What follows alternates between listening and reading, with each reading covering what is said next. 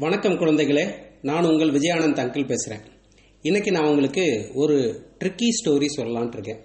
அதாவது தந்திரமான ஒரு கதையை சொல்லலாம்னு இருக்கேன்.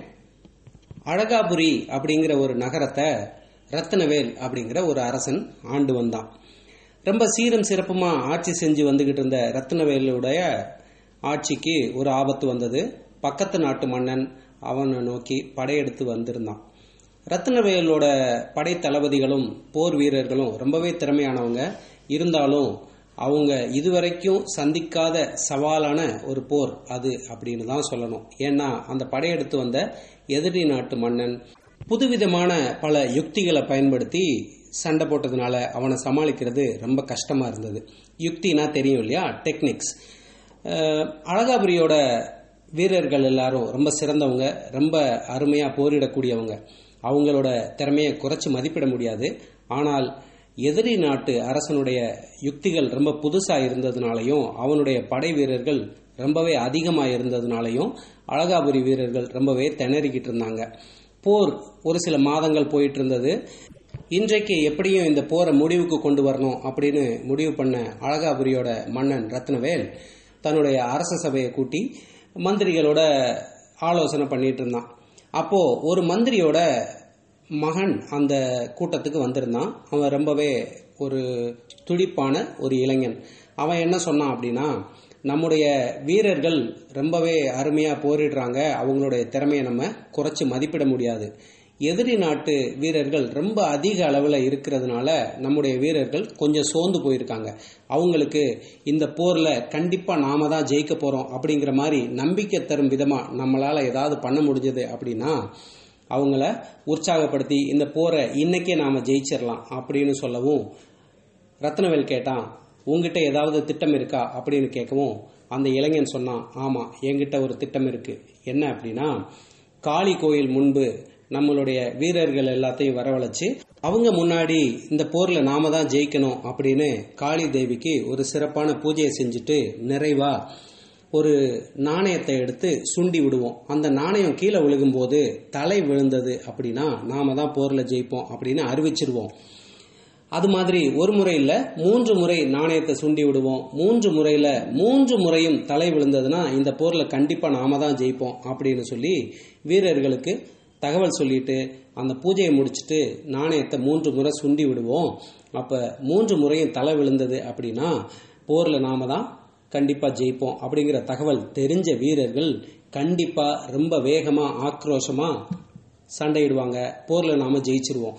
வீரர்களுக்கு நம்பிக்கை தர்றதுக்கு இது ஒன்று தான் வழி அப்படின்னு சொல்லவும் அரசன் ரொம்ப நல்ல ஒரு யோசனையாக இருக்கு. இருந்தாலும் எப்படி மூன்று முறை தொடர்ந்து தலை மட்டும் விழுக வைக்கிறது?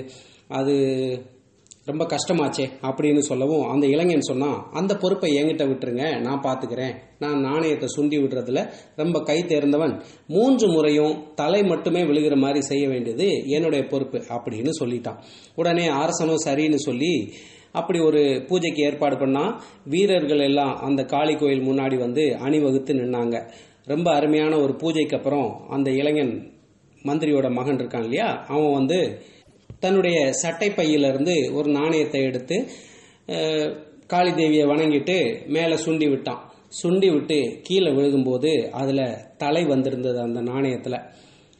உடனே வீரர்கள் எல்லாம் உற்சாகமாக கை தட்டி ஆரவாரம் பண்ணாங்க. அடுத்து அந்த இளைஞன் மறுமுறையும் அந்த நாணயத்தை சுண்டி விட்டான். இப்பையும் சரியா தலை மட்டும்தான் விழுந்தது. இதை பார்த்த வீரர்களுக்கு ரொம்பவே உற்சாகமாயிடுச்சு. அவங்க ஆரவாரம் பண்ணி இன்னும் ஒரு முறை மட்டும் விழுந்துடுச்சு அப்படின்னா நாம தான் இந்த போர்ல ஜெயிப்போம் அப்படின்னு ரொம்ப நம்பிக்கையோட எல்லாரும் பார்த்துக்கிட்டு இருக்கும்போது அந்த இளைஞன் மூன்றாவது முறையாக அந்த நாணயத்தை எடுத்து சூண்டி விட்டான். இப்பையும் கண்டிப்பா தலை தான் விழுகும் அப்படின்றது அந்த இளைஞனுக்கு நன்றாக தெரியும். ஆனா வீரர்கள் எல்லாரும் ரொம்ப ஆர்வமா பார்த்துக்கிட்டு இருந்தாங்க. விழுந்தது என்ன அப்படின்னா தலை தான்.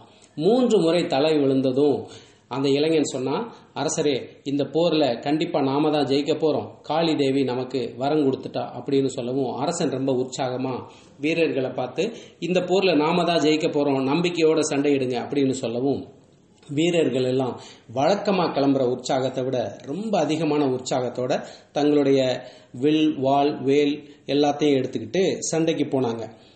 அஞ்சைக்கு போர்ல அழகாபுரி வீரர்கள் வழக்கமா சண்டையிடுறதை விட அதிக ஆக்ரோஷத்தோட சண்டை போட்டதுனால போர் சீக்கிரமே முடிவுக்கு வந்துடுச்சு அழகாபுரி மன்னனான ரத்னவேல் எதிரி நாட்டு அரசனை சிறைப்பிடிச்சு சிறையில் அடைச்சிட்டான். வீரர்கள் எல்லாத்தையும் கைது பண்ணி ஒரு மைதானத்தில் உட்கார வச்சுட்டாங்க. ரொம்பவே உற்சாகமான ரத்னவேல் எல்லா வீரர்களையும் பாராட்டி அவங்களுக்கு தேவையான பரிசுகளை எல்லாம் கொடுத்து அவங்களுக்கு ஓய்வு கொடுத்து வீட்டுக்கு அனுப்பிச்சிட்டான். அதுக்கு பிறகு மறுநாள் அரச சபையில் ரொம்பவே சந்தோஷமா இருந்த ரத்னவேல் அந்த இளைஞனை கூப்பிட்டு கட்டி பிடிச்சு நீ கொடுத்த யோசனை ரொம்பவே அருமையா இருந்தது.